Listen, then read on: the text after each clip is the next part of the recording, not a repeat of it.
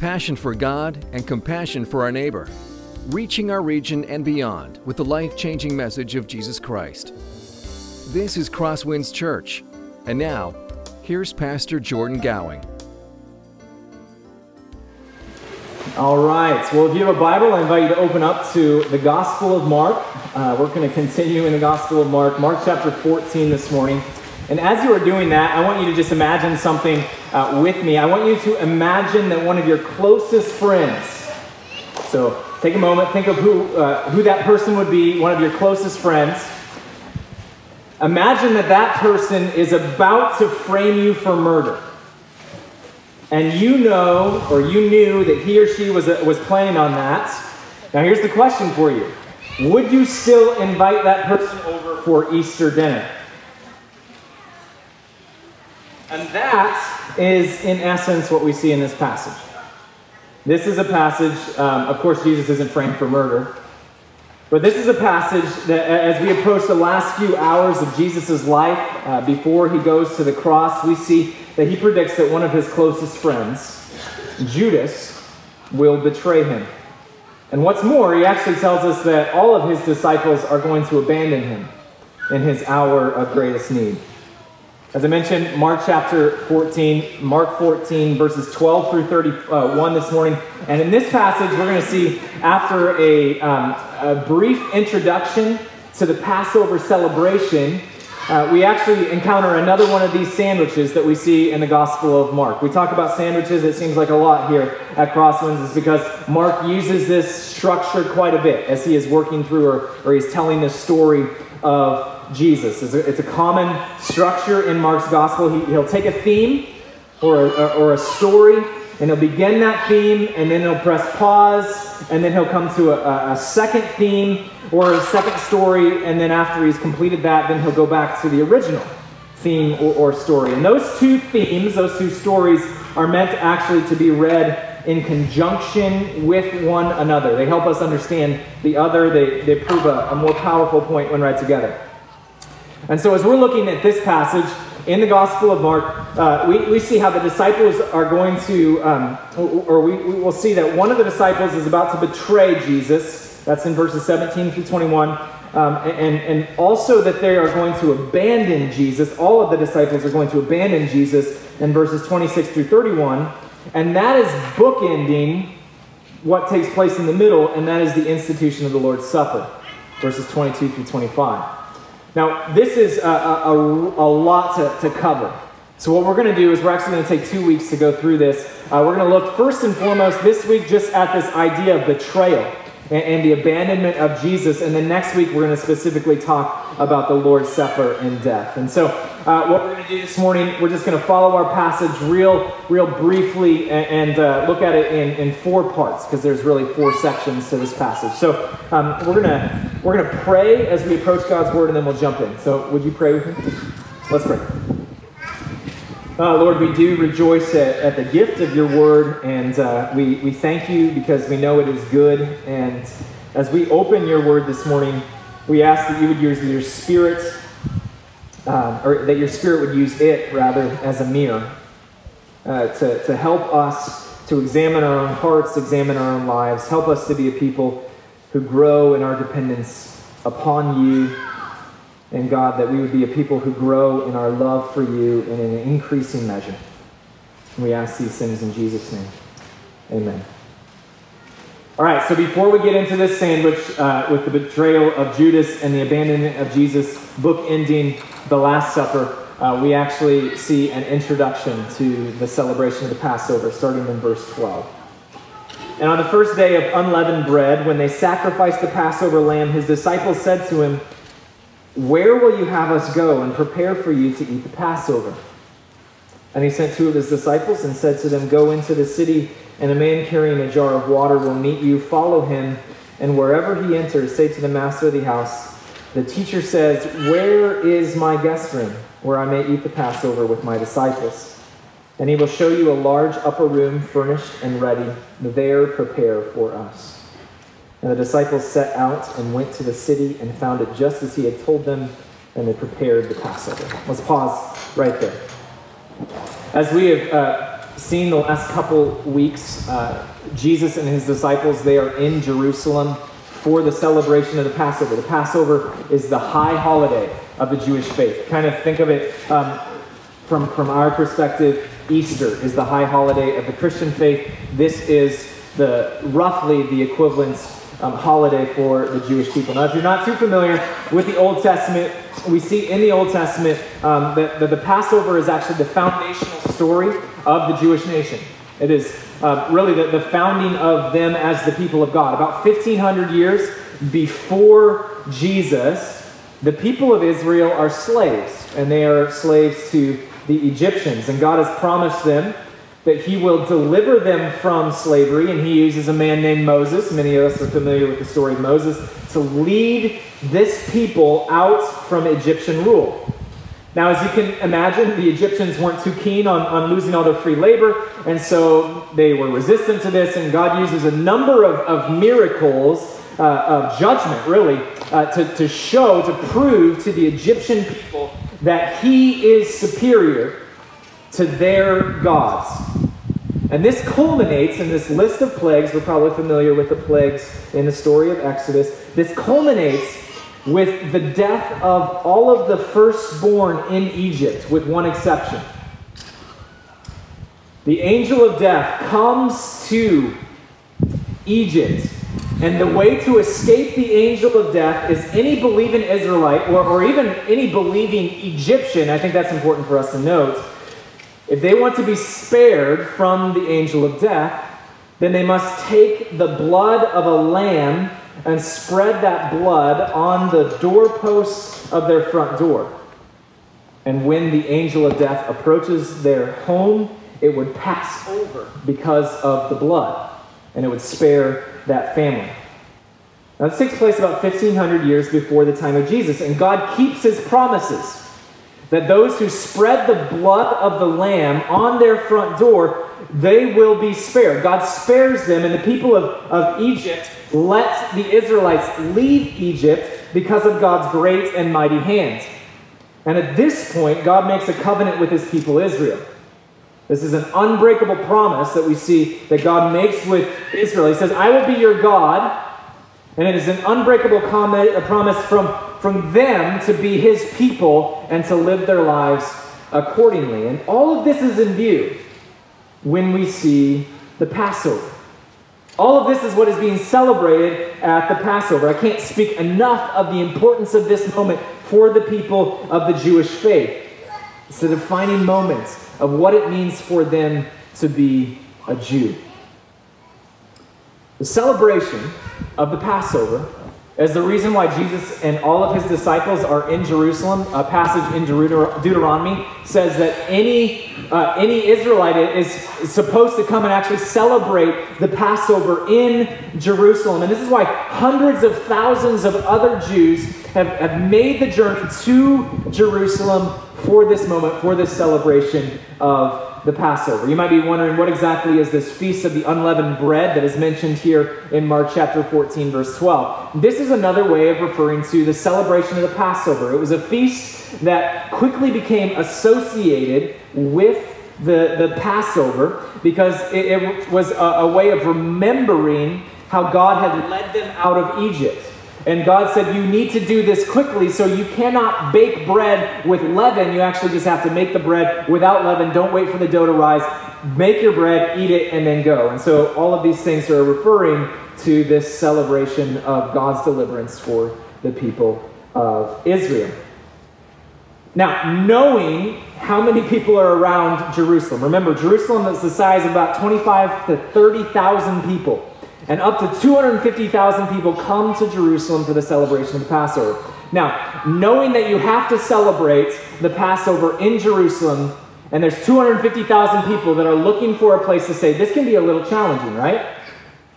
You can't just celebrate it in Bethany where Jesus is staying. You actually have to find someone who lives in Jerusalem so you can celebrate the Passover in Jerusalem. And knowing how many people are around, Jesus' disciples asked Jesus, Okay, how, how are we supposed to prepare the Passover for you? Where are we supposed to go at this moment? Jesus, what do we need to do?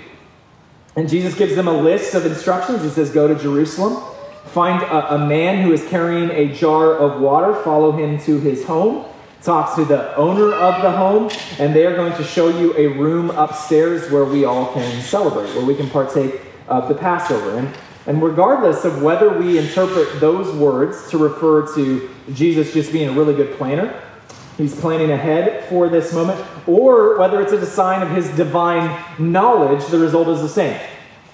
That Jesus says what the disciples will find. The disciples find it exactly as he says, and they go and they prepare the Passover meal. Now, then the, tra- the text transitions to Jesus foretelling Judas's betrayal. The room is prepared, and, and after that, Mark tells us that all that Jesus and, and his twelve apostles or the twelve disciples arrive. Remember, if we look in the Gospel of Mark, there is a difference between a disciple and the 12. Disciple is a more general term. It can refer to more than just the 12 disciples. But when Jesus, or when the text talks about the 12, it is specifically the 12 that Jesus called in Mark chapter 3 to follow him. And that's going to come up here in, in a moment.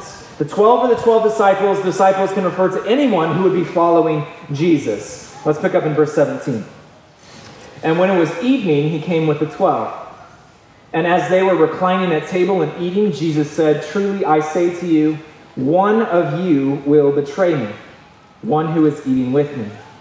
And they began to be sorrowful and to say to him one after the another, Is it I? And he said to them, It is one of the twelve, one who is dipping bread into the dish with me. For the Son of Man goes as it is written of him, but woe to that man by whom the Son of Man is betrayed. It would have been better for that man if he had not been born. So here's Jesus. He's with his disciples, his followers. They're eating the Passover meal together. And here's what's likely taking place at this moment. In the first century, you don't sit in a chair to eat. You actually uh, lounge on the floor. Tables are, are much lower than what we think of when we think of tables. You would lie on the floor on carpets or on little couches. And so in this scene, don't, don't picture Leonardo da Vinci's The Last Supper painting, as beautiful as it may be. Instead, picture Jesus and, and a table that's probably no more than this high with his 12 disciples, the 12 that he has called, lounging, lying around that table. And a number of other disciples, other followers of Jesus, family members, are surrounding them in this room, also partaking of the Passover as well. Men, women, children most likely would have been a part of this celebration as well. And I think that's important for us to know. The Passover always was, always has been, there's no reason to think that this is an exception either always has been a family celebration. Remember, this is the same Jesus who said, Let the little children come to me. And I think that's important for us to recognize because if, you're a, a kid here this morning, this is a reminder to us that, that Jesus cares about you just as much as he does about everyone else. This is the hardest part of Jesus' life, and he's inviting children into this moment. He's going to teach others or everyone who, who would listen about who he is and about what is about to happen to him. And it's a reminder to us the kingdom, the kingdom of God isn't just for the 12 disciples. It isn't just for adults who follow Jesus, but it is for all of his disciples, including those who are children. Now, this Passover, as I mentioned, it's a family meal and it's very ritualized. There's, there's a lot of liturgy that, that uh, takes place in the meal, and we're going to talk a, a lot about that next week and the significance of what Jesus is saying. But notice its significance when we think of Jesus' words and actions here. At one point of the Passover ceremony, there's this actual meal that takes place. And as the people are eating, Jesus takes advantage of that moment and seizes the opportunity to tell them about what is about to happen to him. And I say seize because I think that's exactly what Jesus does. Jesus knows exactly how many hours are left in his life. He knows exactly how many hours before the cross, and he does not want to miss out on the opportunity to tell his disciples about it. Just picture yourself as one of these disciples. Mark 14, Mark 15, we see eventually the betrayal, the arrest, and eventually the culmination is the death the crucifixion of Jesus. And if you didn't hear Jesus, before all of that take pl- takes place, say, This is what is about to happen to me, it would be a moment of complete chaos. You wouldn't have, have any category to understand what is happening to Jesus in this moment. It would be so easy to see that this is something that is so broken so outside of God's plan that nothing good could ever possibly happen, that God has lost control, the wheels have fallen off the bus, and there is no hope. And yet, Jesus wants people to know that every single thing that is about to happen to him has been planned by his Father. His, in these words that he gives to his disciples, he's reminding his disciples of what is about to happen to him. Yes, Mark 8, Mark 9, Mark 10. Jesus gives three predictions of his coming death and his resurrection. And so his disciples, they should know what is coming. And yet, he tells them in this moment that by the betrayal of one of them, Judas, as we all know, he's telling them he's not only sovereign of the end result of what's going to happen at the very end, but also the events that lead to that moment. Now, of course, Jesus doesn't mention Judas by name. He only says, One of you will betray me. And remember, there's a lot of people in this room celebrating this meal at this moment. This is a general term, a general statement of one of you, one of my followers, someone that is in this room is going to betray me. And it should lead to reflection. It should lead to self introspection, to, to ask, okay, is that within me? Do I have the ability to do this to Jesus. And of course, that's why people respond with these questions Is it I? Is it I? Is it I? Jesus responds to that and he actually narrows the field. He says it's not just someone in this room, it's actually one of the 12. It's one of these people that is sitting at the table with me, one of my closest friends. Actually, in John, as he's telling this story, John tells us that Judas is seated in the place of honor. He's in the place of closest relationship, intimate relationship with Jesus in this moment. For anyone in that room to betray Jesus is absolutely unthinkable. But for it to be one of the 12, and as John tells us, for it to be the person who is seated in the place of honor is absolutely horrific. It's impossible to get our minds around. Middle Eastern uh, hospitality says if, if you share a meal with someone, that's a sign of a deep relationship. That you have a relationship with that person. And for it to be one of the 12 seated around that table meant it was one of the most heinous crimes that could ever be committed against Jesus. I just want to pause. And if you have ever had a moment where you have been wounded by a friend, wounded by someone who is close to you, maybe you felt betrayed by those that we, we trusted Jesus, in this moment, understands. He understands exactly what it's like to have those relationships ruined because of betrayal. Now, as you can imagine, this is a shocking revelation from Jesus. Jesus is saying that one of his closest friends is about to betray him. It, it produces sorrow in everyone there. Verses verse 19 tells us that. And I'm sure it produces sorrow in Jesus as well. In fact, the way that Jesus interacts with Judas to these moments shows us that he's trying to, to get him to repent. To repent. The words he uses here in verse 21 are, are that exact same thing. Woe to the one that does this. It would be better for you not to have been born. It's a, it's a call for repentance, and yet he doesn't respond. And uh, Jesus, as much as the sorrow may be there, he also remains hopeful and confidence in his Father's plan. He has one more thing that he's going to teach his disciples. That's what we see using the Passover meal, what we call the Lord's Supper in verse 22.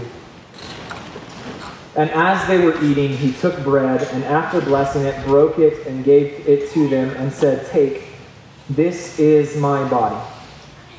And he took a cup. And when he had given thanks, he gave it to them, and they all drank of it. And he said to them, This is my blood of the covenant, which is poured out for many. Truly, I say to you, I will not drink again of the fruit of the vine until the day when I drink it new in the kingdom of God. mentioned that we'll, we'll talk about this um, in depth next week, but I just want us to consider Jesus' actions kind of from a high level here, briefly. Jesus and his disciples, they're gathered together to celebrate the Passover. This is the high holiday of the Jewish religion, and there is a prescribed liturgy of what the people uh, would, were supposed to say while they were celebrating the Passover. Was a reminder of God's deliverance for their ancestors out of slavery to Egypt. And in the midst of that, Jesus actually breaks from the script. And he says something that is so radical. He says that this celebration of God's deliverance of his people thousands of years ago is really ultimately about me. Everything that took place during the Exodus ultimately is about me. It's unthinkable for Jesus to, to make that claim. This is a high holiday of the Jewish faith, the establishment of God's people on earth, the story of salvation and deliverance. And Jesus says it finds its fulfillment in me. In fact, there is only one possible being in the universe that can make that claim, and for anyone else, this is blasphemy.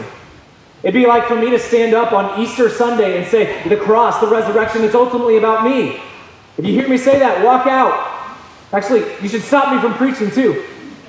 That's what Jesus says here. It's unthinkable for anyone to say this unless it is true. And Jesus makes this astonishing claim that the Passover, God's deliverance, of his people from slavery to Egypt, it will, make, it will find its fulfillment in him. God's deliverance, not just from slavery to Egypt, but God's deliverance from slavery to sin. Jesus makes this claim that the Passover, where God does not pour out judgment upon his people because of the blood of the Lamb, will be fully realized in him. God will not pour out judgment upon his people because of him, the Lamb of God. Jesus makes this astonishing claim that the establishment of God's people in this unbreakable promise through blood is actually about Him. This new covenant, new promise to the people of God from all nations has been made through His blood. Here is Jesus' last lesson for His disciples before He goes to the cross. He will be their Passover lamb. As you read this passage, verses 22 through 25, it is astounding that a celebration of the Passover doesn't include a lamb. Mark is telling us that Jesus is our Passover lamb. Jesus is the one who will deliver us from slavery. He is the one who establishes us as his people. He is the one who will make an unbreakable promise with us to be our God. He will be the only one who can stay the judgment that awaits us because of the cross that was set before him. Jesus says that the entirety of the Old Testament points to and is fulfilled in him. The Son of Man does indeed go as it is written of him, verse 21, verse 22, or verses 20 and 21. And at this moment, the horror that waits him is also this unbelievable beauty. Because we are about to see God's plan to save humanity fulfilled in Jesus. Now, the way the disciples respond to that is actually, it's, it's pretty significant that it's absent here. It's actually absent in all of the Gospels. Mark fast forwards to the end of the Passover celebration. That's verse 26. The Passover celebration would, it would end with the singing of a hymn. That's what we see in verse 26. After that, they, they, uh, Mark tells us about this conversation that takes place as they are on their way to the Mount of Olives, this um, large hill overlooking Jerusalem. He says that not only one of his disciples will betray him, but all of his disciples will desert him. Verse 26. And when they had sung a hymn, they went out to the Mount of Olives. And Jesus said to them, You will all fall away, for it is written, I will strike the shepherd, and the sheep will be scattered. But after I am raised up, I will go before you to Galilee. Peter said to him, Even though they all fall away, I will not.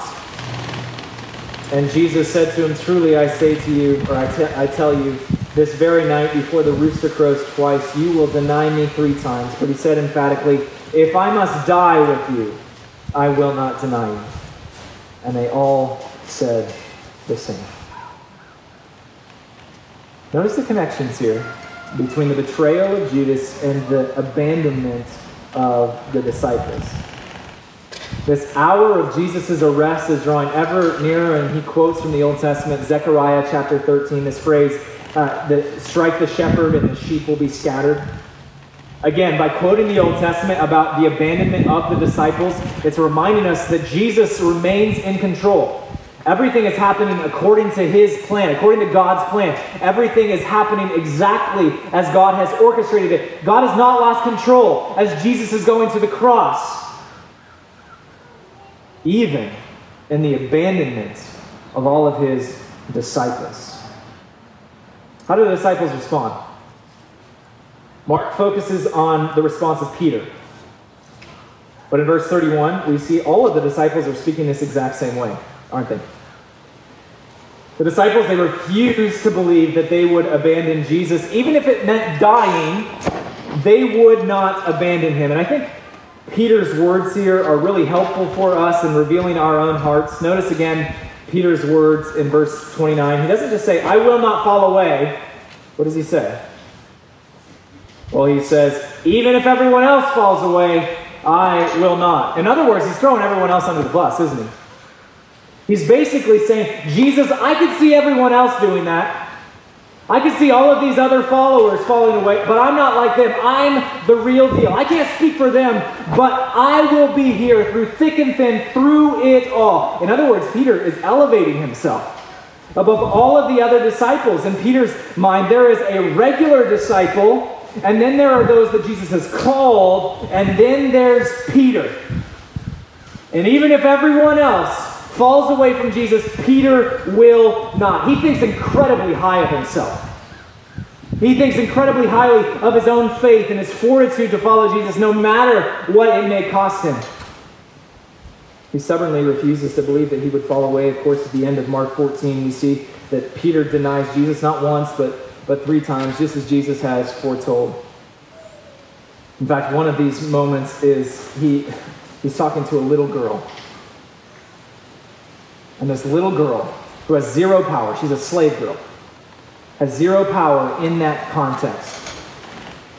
And Peter is so scared of being associated with Jesus in front of this little girl that he denies Jesus. By the end of the night, no one will remain by Jesus' side. Jesus' words about his betrayal and about his abandonment will come to pass just as he says they would. And the text ends somewhat abruptly. Just ends right there. What does this mean for us today?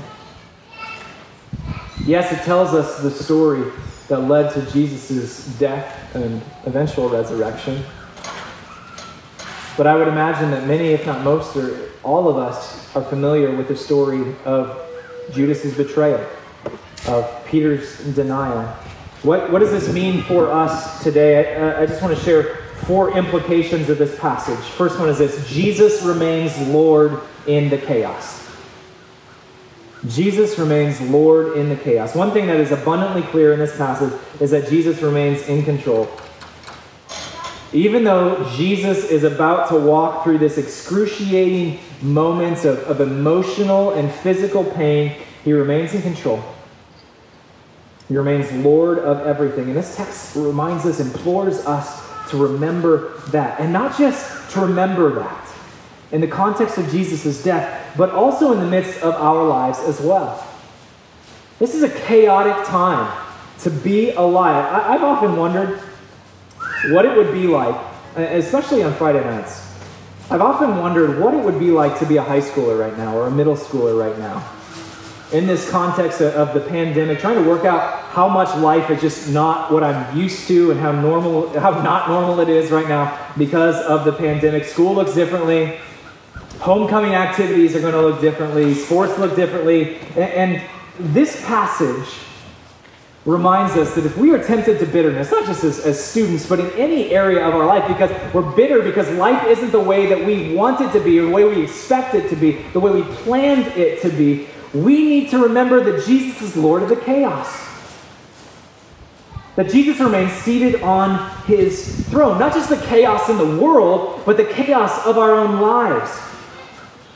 As we're trying to remember, trying to figure out which way is up, that Jesus remains Lord. No matter what stage of life we find ourselves in, regardless whether it is in relationship to the pandemic or a thousand other things, we can confidently assert that Jesus remains Lord. Not just in the midst of chaos generally, but in the midst of, of your chaos and my chaos as well. This, this text reminds us of that. Second truth in this passage beware the temptation to overestimate your faith.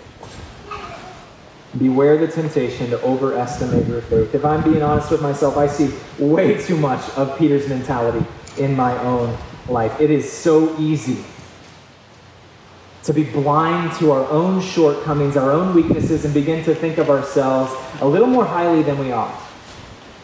Sometimes at the expense of other Christians, exactly as Peter does it here. It can be so easy to begin to place our confidence in our passion for the Lord, our resolve not to commit that one sin, rather than in the one who is the anchor. In the midst of our shortcomings, in the midst of our failures, beware the temptation to overestimate your own faith.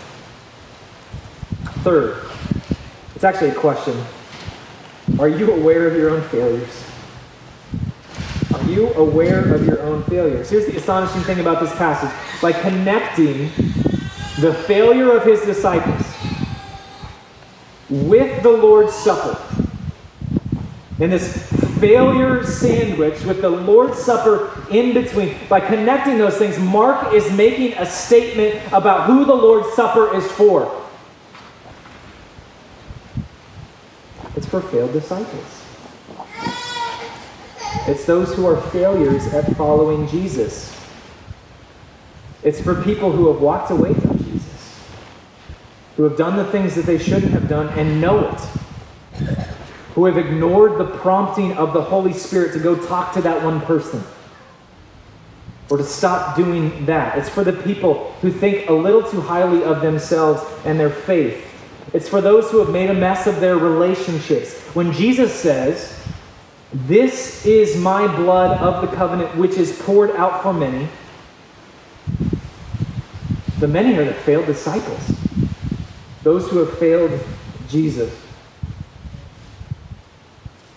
In fact, that's the only type of disciple there is. The only type of disciple is a failed one. Are we aware of that in our own lives?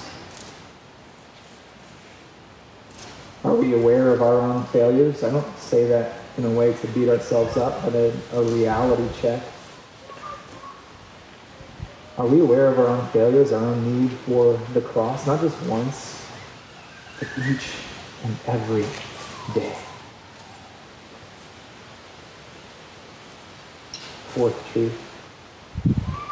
Not just that we are failed disciples, but another question Are you aware of the unbelievable grace of Jesus?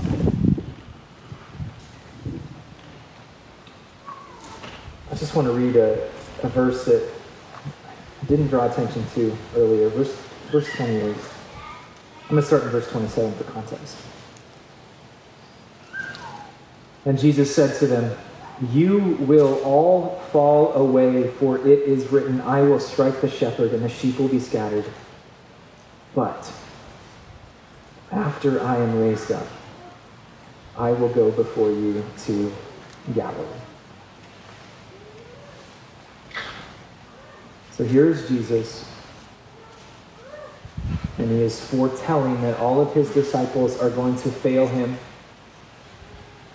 All of them are going to abandon him. That's a part of, of God's plan. They will all fall away. But then he foretells victory after I am raised. And then he foretells grace and forgiveness because of his victory at the cross. And that's what he means when he says, I will go before you to Galilee. It makes no sense for Jesus to say, I will go before you to Galilee if forgiveness weren't on the table. It makes no sense to say, I will go before you to Galilee if he's not ready to lavish forgiveness upon us, grace upon us, mercy onto his failed disciples. Otherwise, he would have just said, But after I've raised up, then you'll see. Or then you'll come crawling back to me and maybe I'll forgive you. No, he knows that they're going to fail, that they're going to walk away from him. And he says, Come back. Grace, mercy, forgiveness is waiting for you in Galilee. Are you aware of the unbelievable grace of Jesus. The same is true for each and every one of us. The people sitting at the table with Jesus that night who were welcomed into the family of God were those who turned their backs on him.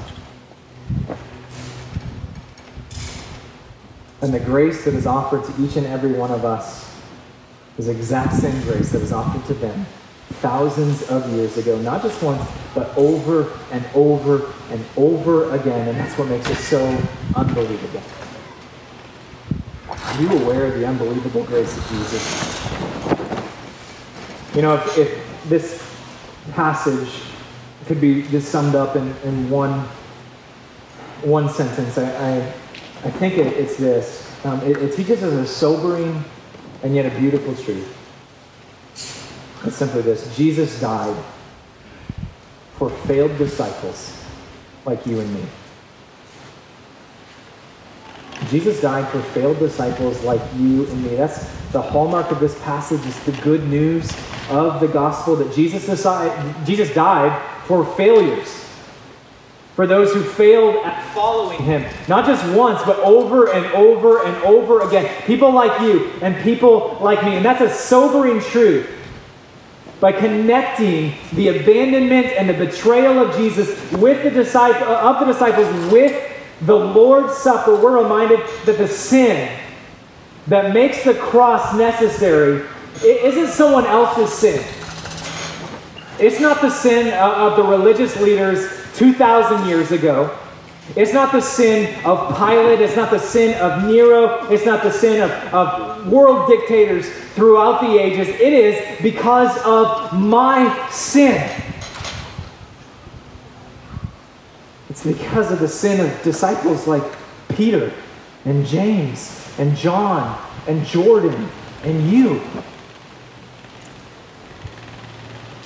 Jesus died for failed disciples like us.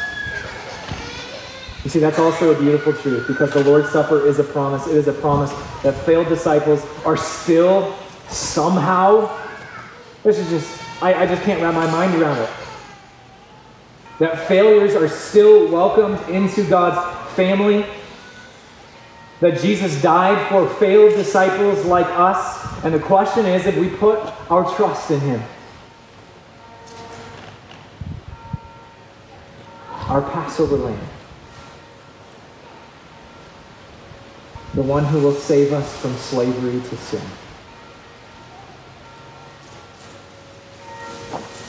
The one who will save us from judgment.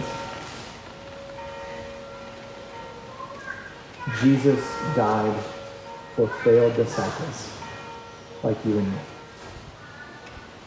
Let's pray.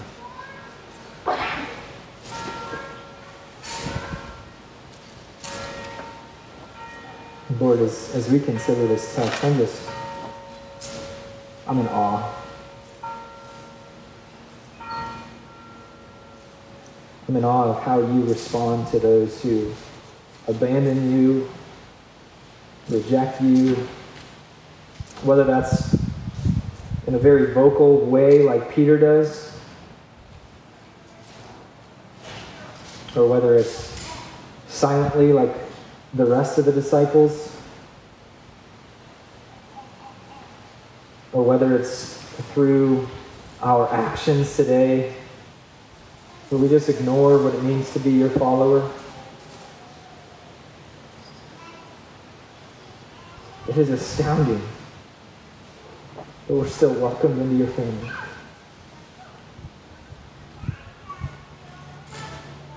Lord, I, I ask that this passage would lead to worship, not just with our lips, the words we say on Sunday morning, that our entire lives would be wrapped up in worship, being faithful, faithful followers that rest in your grace as the sign and as the guarantee of our salvation, not in our own zeal, not in our own success in following you. Help us, God. It's in Jesus' name we pray.